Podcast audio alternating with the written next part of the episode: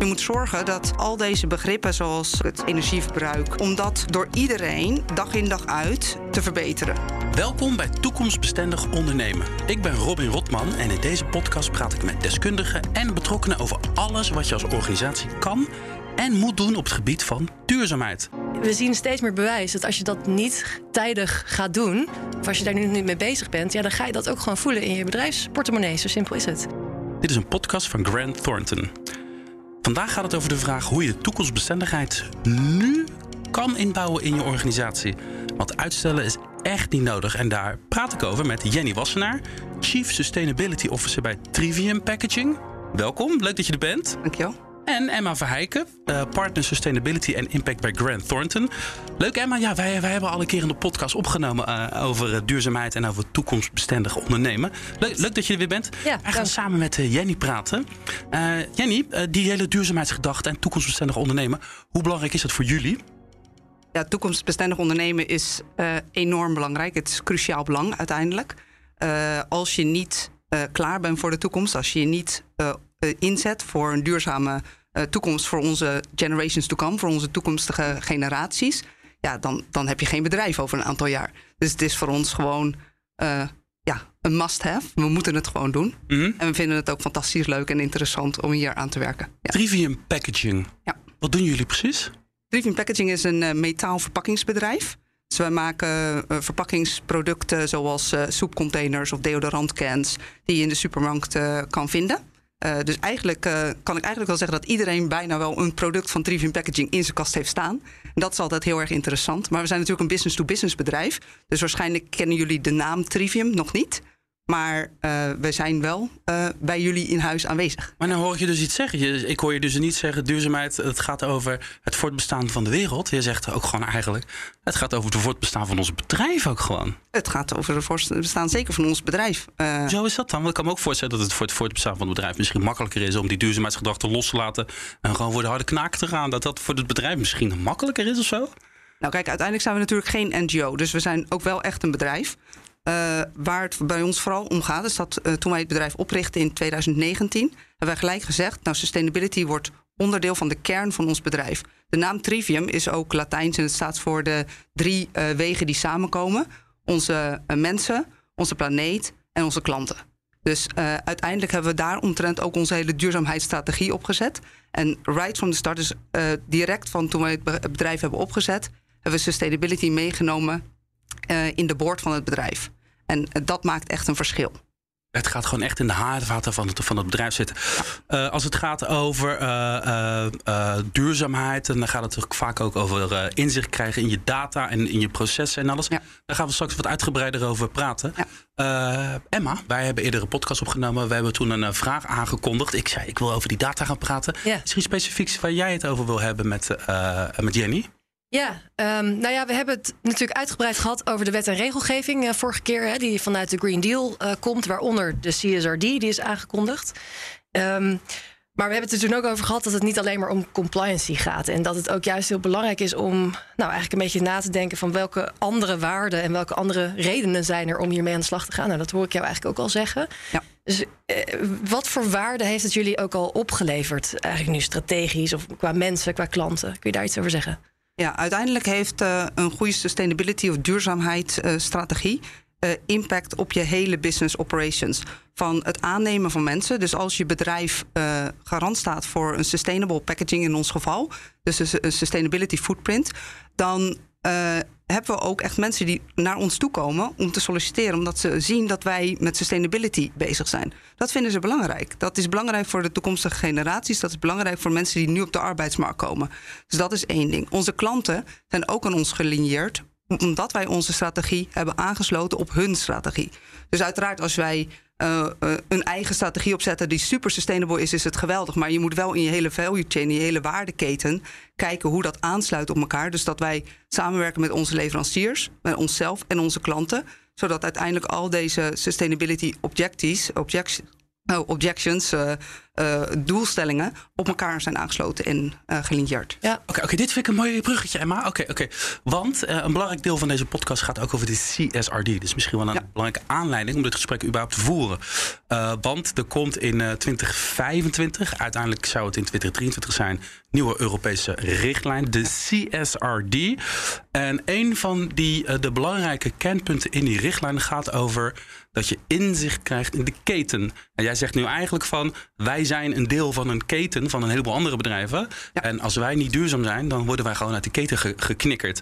Ik wil eerst even aan Emma vragen. Kun je nog even kort neerzetten, de CSRD, uh, wat is het voor ding? En dan twee, nog even die vier belangrijke kernpunten waaronder die keten even doornemen, zodat we eventjes de, de, de kern weer te pakken ja, hebben. Zeker.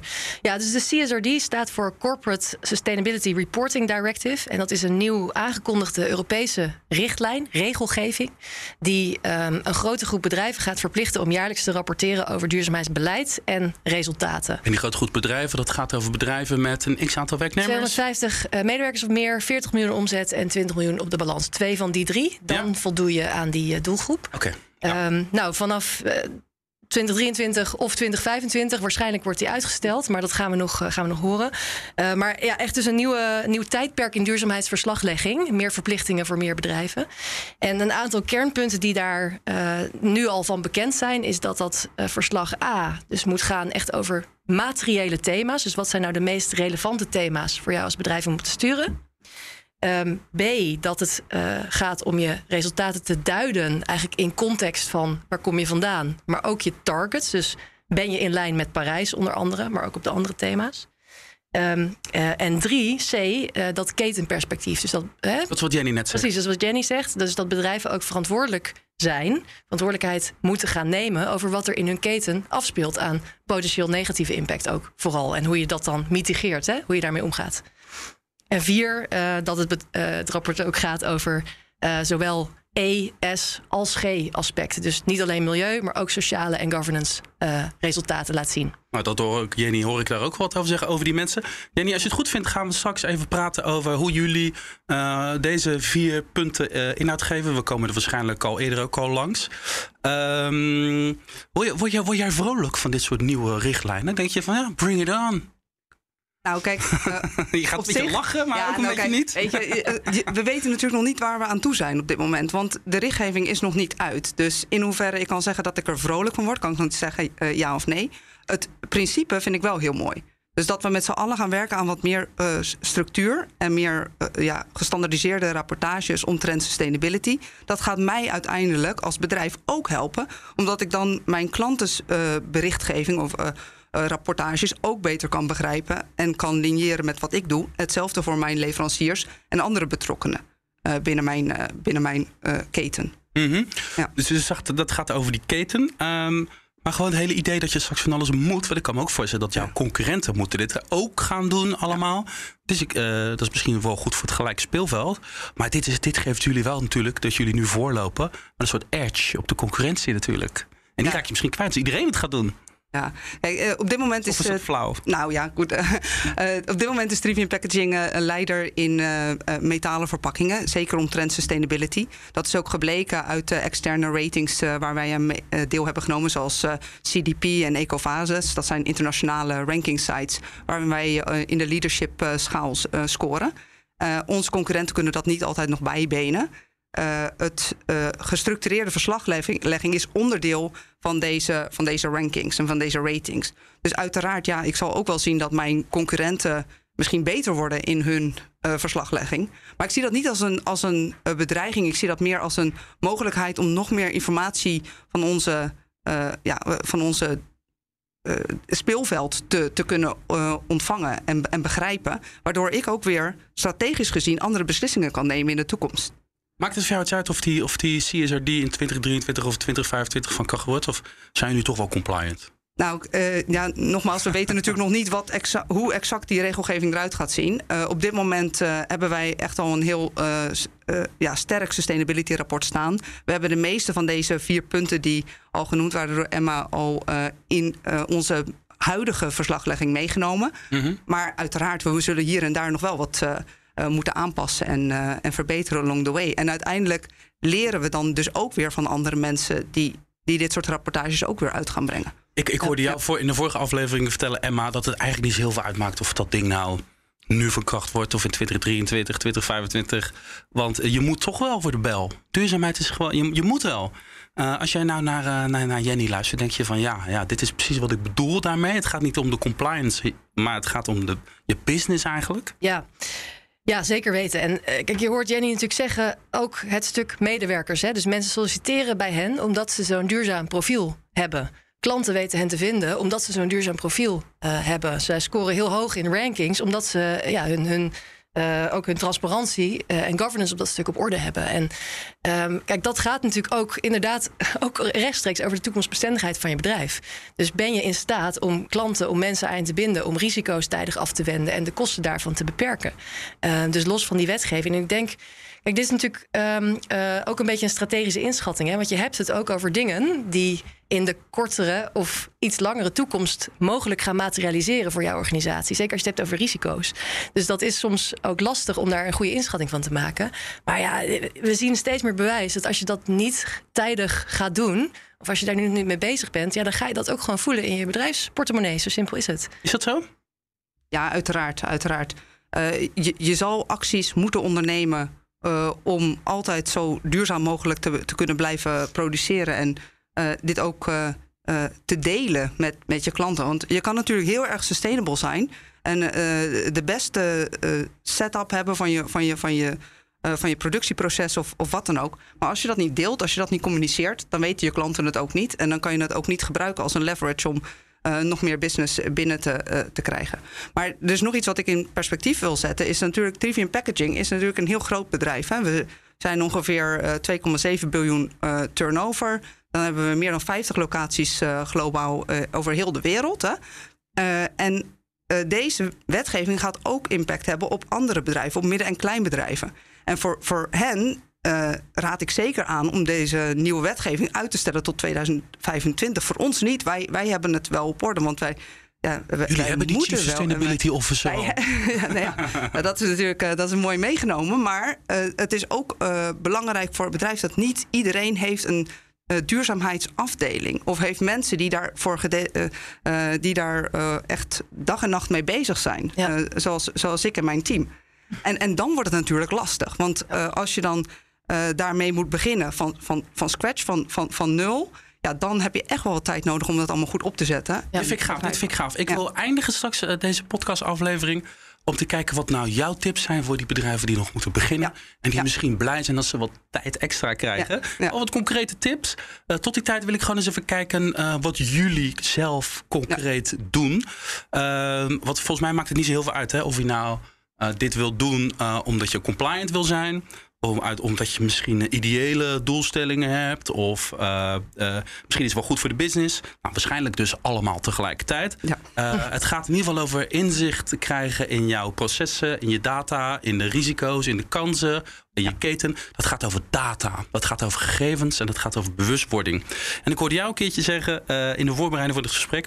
Sustainability is science in the making. En daar ga ik natuurlijk van smullen. Wat, wat bedoel je daarmee? Ja, ja mijn moeder zei altijd: meten is weten. Dat is een beetje hetzelfde. Hè? Dus uh, als je niet weet waar je het over hebt, als je niet weet wat je, wat je baseline is, wat je, wat je huidige positie is in sustainability, dan weet je ook niet hoe je het kan verbeteren in, in de toekomst. Nou, uh, het is een science in the making sustainability, omdat er nog heel veel verschillende manieren zijn waarop je sustainability op dit moment kan meten. Je hebt uh, onder de Greenhouse Gas Protocol heb je scope 1, 2 en 3. Dat is dan CO2. Mm, ja, CO2-footprint. Uh, ja. En uh, wat, wat, daar belangrijk aan is, is dat er voor al deze drie scopes, of drie groepen van waar CO2 uit voorkomt, uh, verschillende manieren van berekenen zijn. Dus wat ik dan kan hebben, is dat ik een bepaalde berekening doe over CO2. En mijn concurrent of conculega doet hetzelfde, maar die gebruikt een andere meetmethode. Jullie vinden jezelf allemaal even duurzaam. En we, ja, we, dus, dus dan heb je een hele lastige comparison, een hele een lastige vergelijking uh, tussen, tussen verschillende bedrijven. Dat is, dat is lastig voor mij ten opzichte van mijn concurrenten, maar ook uh, voor mijn klanten. Van nou, welke, welke gegevens zijn nou de waarheid? Lastig dus hoe, controleerbaar, lastig vergelijkbaar. Ja. Correct. Dus hoe, hoe duidelijker het is, hoe, uh, hoe meer structuur we eraan geven eigenlijk op globaal niveau. Want ja, we hebben het nu over een Nederlandse wetgeving, een Europese wetgeving. Uh, maar ja, wij hebben ook locaties in andere delen van de wereld. Dus uiteindelijk is het voor mij ook heel belangrijk om een structuur neer te zetten die uh, waar ik verder mee op kan, door kan bouwen, ook in andere, andere regio's. En, en, hoe, hoe kwantificeer jij sustainability of duurzaamheid? Wat, wat is jouw definitie dan? kun je daar iets meer over zeggen? Ja, er is, er is uiteindelijk niet één. Ik kan niet zeggen er is één definitie en daarmee, capture, daar, daarmee vang je alles. Ik zeg altijd: sustainability is een. Eh, je moet het vanuit een holistic approach bekijken. Dus vanuit een algemeen uh, approach. Er zijn verschillende.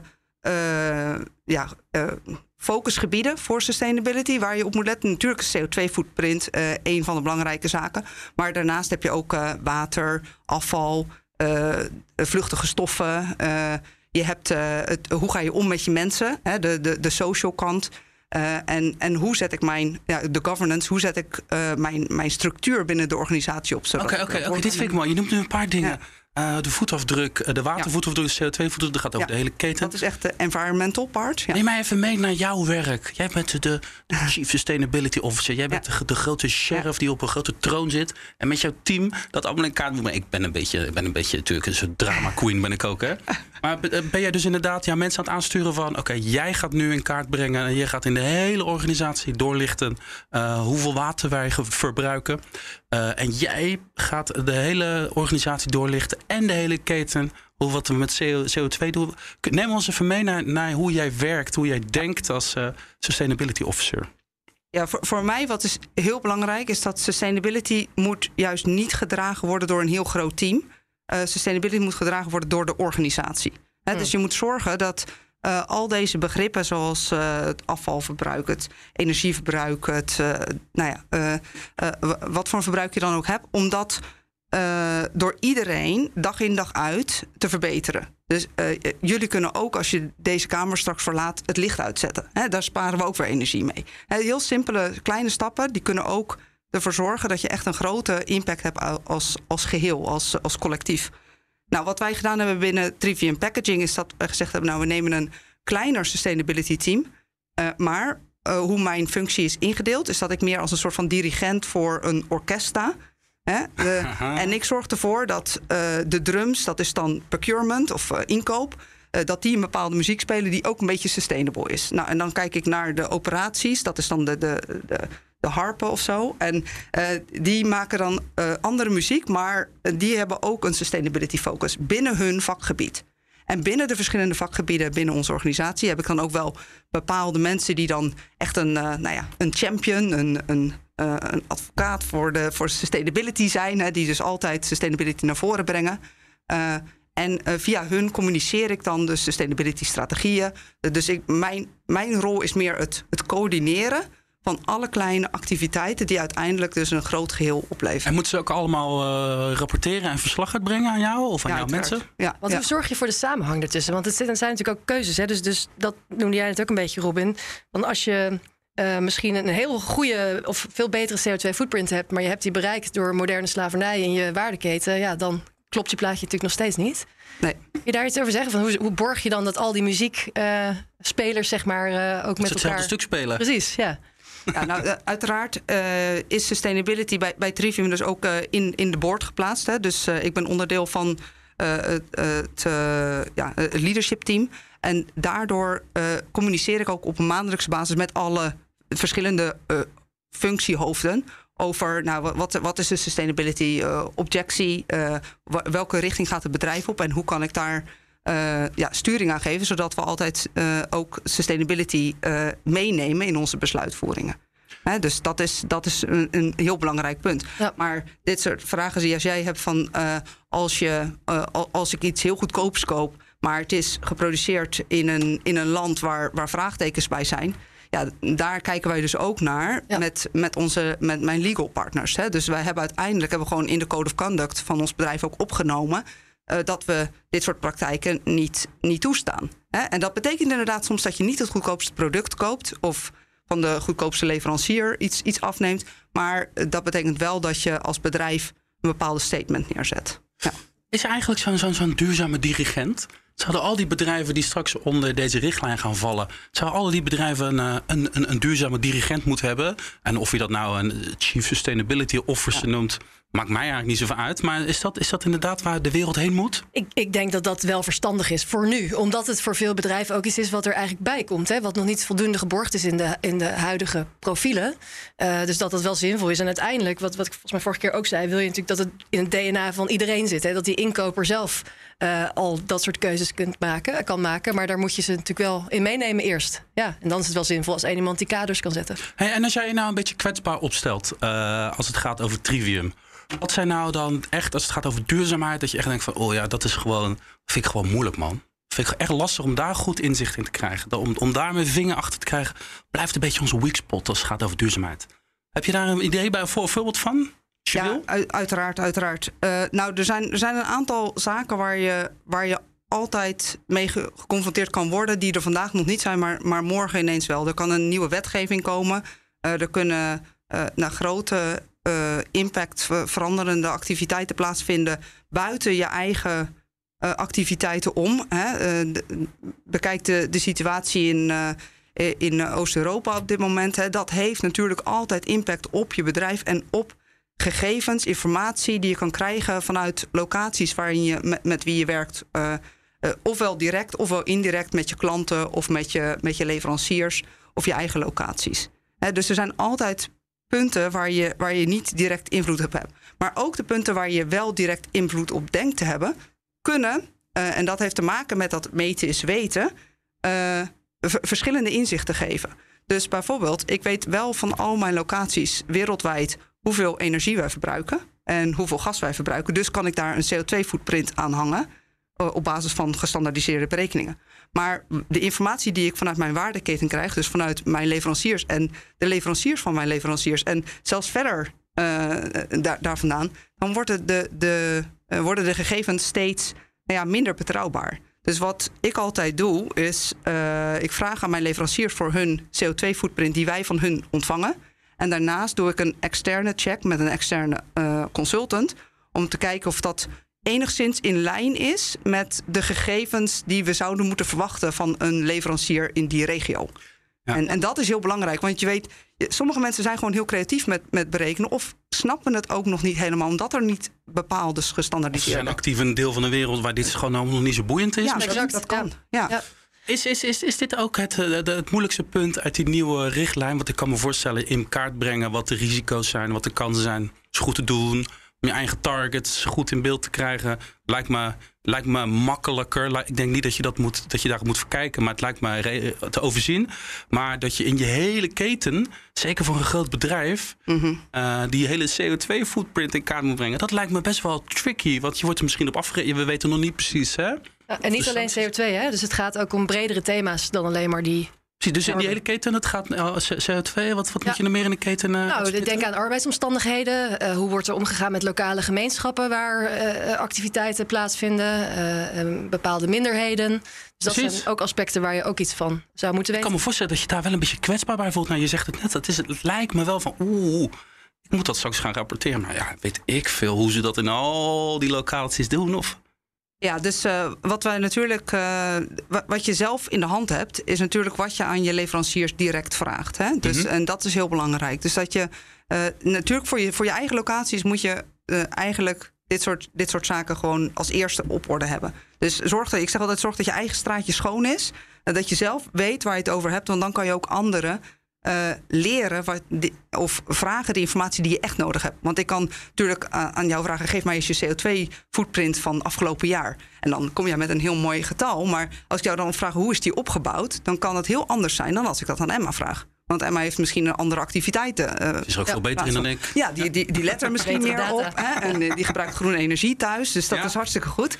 Ja. Eerlijk is eerlijk, ja. Nee, maar, maar dat zijn natuurlijk wel zaken die, uh, die van belang zijn. Van hoe ga ik ervoor zorgen? Dus het, het gaat vooral om hoe train ik mijn, uh, mijn waardeketen... op zo'n manier dat, dat je het antwoord geven op de vragen die je echt hebt.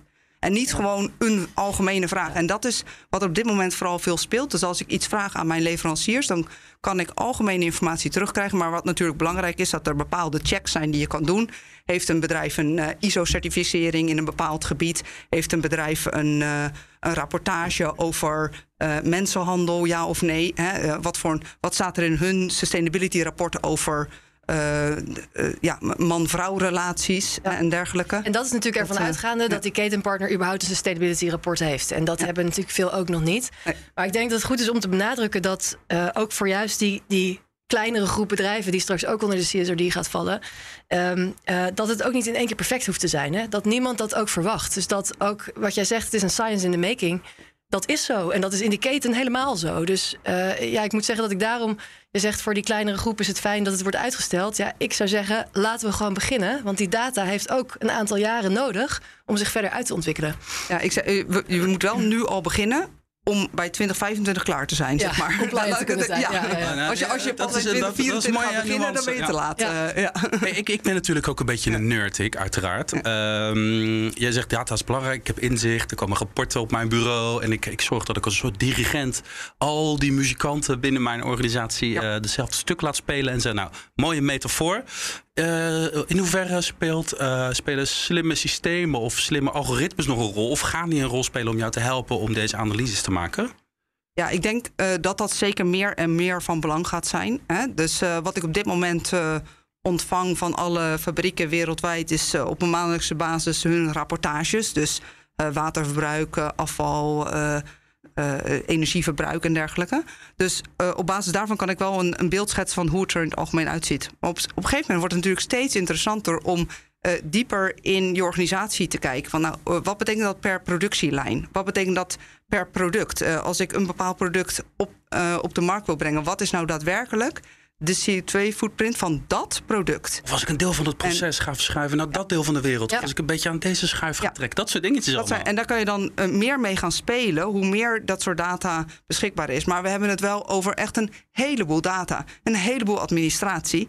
En uh, er zijn al een heleboel kleine bedrijfjes, grotere bedrijven die hierop inspringen. De, uh, als paddenstoelen uit de grond uh, komen, die, komen dit soort bedrijven. Ja, we hebben de oplossing voor jou om de waardeketen. Allemaal mooie tools komen ja, op de markt. Allemaal mooie tools, maar je hebt niks aan een tool als je niet weet wat je er uiteindelijk mee wil doen. Dus mijn advies is altijd: kijk eerst wat je echt nodig hebt. Dus als ik een midden-klein bedrijf uh, zou runnen, dan zou ik kijken naar: oké, okay, wat, is de, wat is de verslaglegging basis requirement om eerst om mee te beginnen? Hè?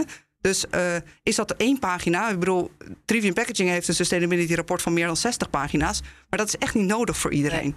Nee. He, dus kijk ja, wat, wat, je nodig data hebt. heb je nodig ja. om zelf goede besluiten op te kunnen nemen. Hè? Want los van dat rapport gaat het natuurlijk ook om, uh, ja, om je strategie weer op aan te passen. Ja. Volgens mij wat Emma zei is ook belangrijk. Hè? En dat is ook wat jij zegt van het is bij ons is het onze core business bijna, die duurzaamheid. Uh, dat kan je natuurlijk wel willen. Ja. Weet je wel? Maar hoe krijg je dan inderdaad al die mensen mee op, in alle lagen van het bedrijf en ook die mensen op die andere locaties, andere delen van de wereld? Hoe krijg je iedereen mee in deze ambitie? Ja. Je moet ook een soort coach moet je zijn. Een soort... Ja, ja, ja. Nou ja, dat was een van de lastige zaken. Toen ik begon uh, te werken bij Trivium Packaging twee jaar geleden. Het bedrijf zelf is ongeveer 2,5 jaar oud. Hè, dus uh, uh, relatief van het begin ben ik er gelijk bij gekomen. En uh, wat ik daarvan merkte is, nou, ik, ik begon in de COVID-periode. Dus ik begon van thuiswerken. En hoe zet je nou een sustainability functie op van achter je computer als je niet in de plants geweest bent, want daar mochten we niet heen. Kon mensen niet in de ogen kijken? Ik kon de mensen niet. Ik, ik, dus wat, waar, wat mijn eerste activiteit was, was vanuit alle fabrieken een contactpersoon zoeken die mijn spokesperson kan zijn, die mijn, mijn ogen en mijn handen in de fabriek is om uh, ja, mijn verhaal te vertellen. Hè? Het, het, voordeel daarvan kwam ik ook achter along the way of gedurende dit proces, uh, was natuurlijk dat ook dat, uh, ja, omdat wij in alle landen van de wereld zitten, dat je dan, nou, als ik iets vertel in het Engels of in het Nederlands, ja, dan, dan komt het wel over voor degene die die talen spreken. Maar we hebben fabrieken in Spanje en in, in, in Frankrijk en in alle andere talen, taalgebieden. En die, die, die taal spreek ik niet. Het voordeel van dus een uh, soort van champions te hebben in de fabrieken. En daarmee kom je, daar kom je een heel stuk, heel, heel stuk verder mee. En hebben jullie het ook vanaf het begin af aan dan op board level geborgd? Want jij bent nu Chief Sustainability Officer. Was dat vanaf het begin af aan? Zo, wat was die journey? Nee, dat, uh, ik, ik ben begonnen als uh, Vice President Sustainability. Uh, dus het was wel al gelijk een serieuze functie en die neergezet werd. En ook gezegd van, nou, sustainability gaat, is vanaf het begin af aan, heeft het altijd al onderdeel van de, van de strategie geweest. En van, van onze missie en onze vision. Dat, is, dat was er altijd al. ik ben dan na ongeveer een, half jaar, iets minder dan een half jaar later, dan het bedrijf begonnen is gestart. Hè? Dus ze hebben wel al gelijk gezegd: we gaan iemand zoeken. Nou, toen ben ik in april uh, 2020 gestart. En binnen twee maanden werd ik dan ook in de board zelf geplaatst. Natuurlijk na mijn uh, weet dat, probation period. Of, uh, ja, proeftijd, ja, proeftijd. Ja. nou, maar goed, maar het, het, het, voordeel daarvan is dat je wel altijd, ja, je moet wel even kijken. Want, want sustainability is vaak voor bedrijven. Dit is niet iets wat, wat ze gisteren al gedaan hebben. Het is, het is een nieuwe functie. Dat zijn ook mensen met, een, met soms een andere achtergrond. En die challengen de business natuurlijk ook. Hè. Ja. Challenge de business. van hey, gaan we nou echt deze beslissing nu nemen op deze manier? Of gaan we voor uh, een lange termijn uh, visie? En dat is natuurlijk wat je bij sustainability vaak ziet. En waar je, waar je, waardoor je echt iemand moet hebben in je board of in je managementteam om te helpen met dit soort, uh, ja, dit soort keuzes en beslissingen te maken.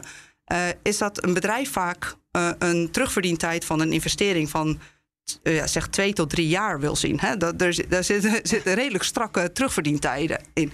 Maar een sustainability implementatie, die heeft vaak een langere uh, terugverdientijd. Ik krijg vandaag weer nieuwe zonnepanelen op mijn dak.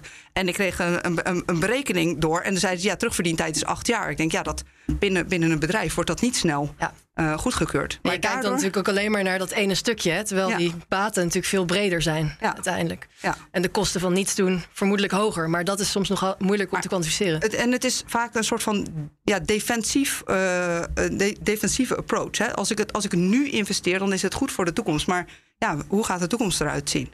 Waar, waar hebben we het over? Als ik niet direct uh, resultaat zie. En ja, dat is het mooie van sustainability. Jij bent een bevlogen mens, hè? Ja. Toch? Ja. ja. Um, kennelijk, maar kennelijk is het nodig dat Europa uh, bedrijven een, uh, een klein duwtje geeft. Door een nieuwe richtlijn in het leven te roepen. Uh, waarvan we nog niet zo goed weten hoe dat überhaupt gehandhaafd gaat worden. Of er überhaupt sancties gaan komen. Maar kennelijk is het nodig. Snap je dat eigenlijk, dat het nog nodig is? Dat het niet vanzelfsprekend is dat alle bedrijven niet gewoon dit doen? Nou ja, kijk, uh, ik ben ongeveer. Uh, naïef, is... even voor de helderheid. Nou, geen, probleem. nou, ik, ben, ik ben ongeveer 17 jaar geleden of zo afgestudeerd. En toen ik afstudeerde, waren pas de eerste. Uh, hoe heet dat? cursussen over sustainability op de universiteit. Die, die toen een beetje begon. Het was nog niet eens een opleiding. Het, was, het, het, was nog niet, het bestond nog niet echt. Dus ik begrijp ook heus wel dat een heleboel bedrijven die op dit moment ja, sustainability moeten gaan integreren in hun uh, manier van werken. Dat, dat is helemaal niet aan de orde geweest al, al deze jaren. Hè? Die heb je, je, hebt je, je hebt je eigen afnemers, je hebt je eigen werkgroep. Daar, daarin weet je wel wat er, wat er gevraagd wordt. Maar nu komt ineens een nieuwe richtlijn met, met sustainability vragen. Oh, wat is dat? Wat is CO2? Ik kan het niet meten, ik kan het niet op een, op een weegschaal leggen, ik kan er geen uh, meetlat naast leggen, ik kan het niet zien, ik kan het niet voelen. En dat is nog een vrij objectief punt überhaupt CO2. Dat is nog een van de makkelijkere. Dat is een van de makkelijke. Ja. Nou, oké, oké, oké. We hebben nu uh, in deze twee podcasts uh, eens met Emma hebben gaat over het waarom, over de CSRD, ja. over dat je dat eigenlijk niet moet uh, implementeren voor compliance, maar gewoon omdat duurzaamheid belangrijk voor jezelf zou moeten zijn. Goed voor de business. we hebben nu van jou een soort inspirerend verhaal gehoord. Hè. Je vertelt over data, over hoe je dit aanpakt, dat het belangrijk is. Er zijn dus nog steeds een heleboel bedrijven die moeten hier compliant, eh, compliant worden. Die hebben nog twee jaar tijd, hebben iets meer tijd dan ze van tevoren dachten. Die moeten misschien nog beginnen. Een klein, klein stappenplannetje maken. Twee, drie of vier punten. En gewoon even wat, wat tips van Jenny en Emma. Wat gaan we nou doen als je nu nog moet beginnen, of in ieder geval een begin van een begin moet maken, of je bent al een beetje bezig, maar je wil dat structureren. Je wil gewoon in 2025 helemaal klaar voor zijn. Wat is stap 1? Nou, stap 1 uh, is kijken wat jouw klanten zelf nodig hebben. Dus wat, wat zijn de, uh, de, de, de, karakteristieken die jouw klanten nodig hebben om hun business verder te draaien? Want daar, daar moet je op inspelen. Dat is punt 1. Dan weet je wat je gaat meten. Daarna ga je meten in je eigen fabrieken, in al je eigen locaties. wat, zijn, wat is je energieverbruik? Wat is je uh, gasverbruik? Wat, is, wat, wat, relevant is voor jouw uh, functie? Misschien water, misschien afvalstoffen, uh, verschillend. als je dat allemaal op orde hebt, daarna ga je kijken van nou, wie kan mij helpen? En dit is een heel belangrijke stap om mijn data te laten valideren. dus de, die basis van data is heel belangrijk. Maar de data moet ook gevalideerd worden. Net als je financiële jaarverslag, die moet ook door een extern bedrijf gevalideerd worden. Dat moet je ook met je sustainability data gaan doen. Oké. Uh, dus dat zijn heel belangrijke stappen om uh, voortgang te maken. En uiteraard uh, beginnen met het neerzetten van je eigen strategie. Wat zijn jouw drie, laten we zeggen, net als het trivium, wat wij zeiden van we kijken naar de activiteit omtrent mensen, omtrent de, de planeet en onze klanten. Okay. wat, dat zijn mijn drie kerngebieden. Wat zijn binnen deze drie kerngebieden uh, de acties die ik ga ondernemen? Die concreet zijn, die ik kan uh, neerzetten binnen een realistische tijd. Ja, oké. Okay. Dit zijn een paar mooie stappen, Emma. Ja. Je hebt waarschijnlijk nog wat, wat toe te voegen. Ja, ik zat nog even te denken aan eigenlijk dat punt wat jij noemde over... er waren vroeger geen opleidingen. En, en uh, ik denk dat zeker voor die kleinere bedrijven, die midgroep bedrijven... belangrijk is om um, te realiseren van een, een aparte duurzaamheidsstrategie en een aparte bedrijfsstrategie, dat is eigenlijk niet meer logisch. Dus um, uh, vlieg het strategisch aan. Hè? Je... Je, wat je eigenlijk zegt, je, je, je duurzame strategie is je bedrijfsstrategie. Exact, ja. Want omdat het gaat over risico's, omdat het gaat over kansen, businessmodellen, uh, precies met je klantencommunicatie, wat, wat Jenny zegt, over je medewerkers, je workforce. Um, uh, dus het is gewoon een strategisch onderwerp. En uh, vanuit die scan kan je dan ook veel makkelijker gaan bepalen wat die relevante thema's zijn, die materiële thema's, om op te gaan sturen en over te rapporteren. En waar je dus vervolgens weer die data uh, voor nodig hebt. Ik denk dat ik nog een klein stapje ga toevoegen aan dit, aan dit proces. luister deze podcast gewoon even terug. En luister ook de eerste aflevering terug, die ik samen met Emma opgenomen heb. Want dan krijg je echt wat meer inzicht in wat zijn nou echt de belangrijkste kernpunten in deze CSRD. Wat moet je nou allemaal doen en waarom is het belangrijk? Luister die gewoon terug. Doe dat via bnr.nl, grantthornton.nl of je favoriete podcast-app. Uh, luister hem desnoods twee keer terug. Uh, dan word je echt wel echt wat wijzer. En begin gewoon. Ook een laatste tip. Dus begin klein en bouw het uit, maar start. Begin gewoon en, en, en definieer gewoon drie belangrijke core punten waar je gewoon aan gaat werken. Wat, uh, wat Jenny net zegt. Ik vind het helemaal prima. Dankjewel Jenny Wassenaar, Chief Sustainability Officer bij Trivium Packaging. Dankjewel voor je verhaal. Succes met je mooie werk. Dankjewel. En dankjewel ook Emma Verheijken, Partner Sustainability en Impact bij Grant Thornton. Ik wens jullie eigenlijk allebei succes met jullie mooie werk. Dankjewel. Als je nou deze podcast wilt terugluisteren, ga dan naar bnr.nl, de website van Grant Thornton, of ga je naar je favoriete podcast-app.